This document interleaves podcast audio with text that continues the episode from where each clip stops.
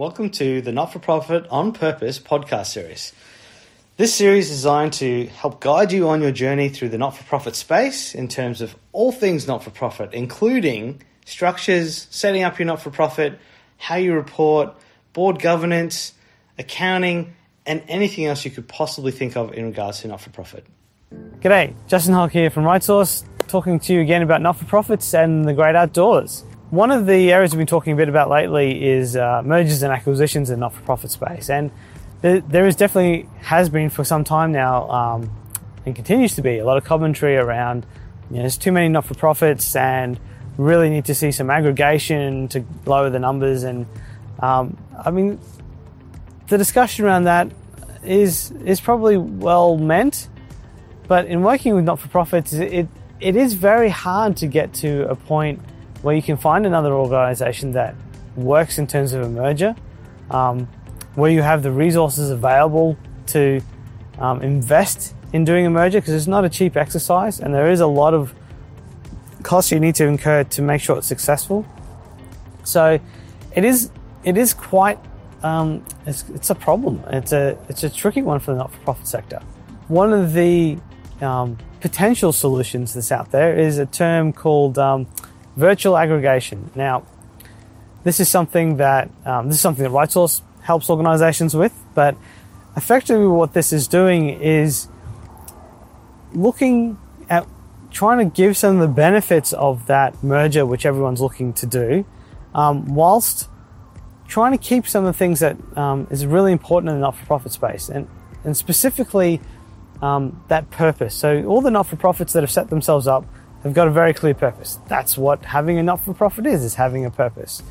Now, each of those purposes are valid. And to go through a merger process, you have to, in some respect, dilute that purpose. As much as you're going to want to try and keep it and keep them true, there will be a dilution that will happen. And that, that is really one of the biggest obstacles with mergers in a not for profit. What a virtual aggregation does, and I'll talk through the process a bit more, is it allows you to keep that purpose by not actually merging those organizations together. So the two organizations or multiple organizations get to keep their individual identity. What a virtual aggregation does is look at one of the major benefits of mergers and tries to deliver that. And one of those major be- benefits is providing scale to your back office, which then allows you to, with those economies of scale, to do things more efficiently and lower your cost, which then allows you to invest more in your operations and do more good. What a virtual aggregation does is bring organizations together to use a third party to provide those back office services. For example, what happens with organizations that work with RightSource is that they work with us so that we take on their back office. And in taking on the back office of a number of organizations, we are able to do that in a much more efficient way than what they could do individually. The important part of this process is to making sure that the plug-in process is done right with the organization. So you want to have a clear communication. You want to feel like that back office is part of your organization. You actually almost more than feel like you want it to be part of your organization. And that is very much the process that that happens is that the plug-in, that capability, which uh, if you look at organizations that outsource, they need to build that capability to plug into an outsourced provider.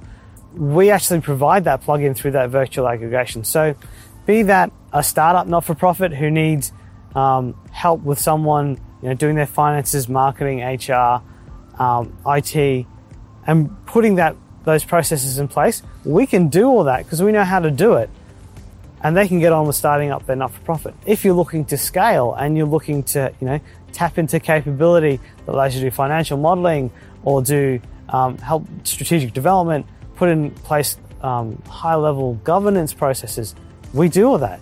You can plug into us. We become part of your organization and helping you achieve your purpose, but we do it with the capability that you're looking for. So you're not having to spend that upfront money investing in bringing on capability, you can tap into it straight away and go. This virtual aggregation, another way to look at it um, from a corporate world is where you look at large organizations putting in a shared service. It's sort of that model.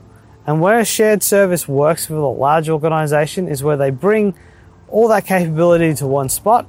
They're able to um, use that to put in economies of scale, and they're allowed to then plug into that from wherever location they are by having either um, quite often having people working in those geographical locations that are sort of have a foot in each camp that are both part of the organization and part of that shared service, and in this case, in the virtual aggregation.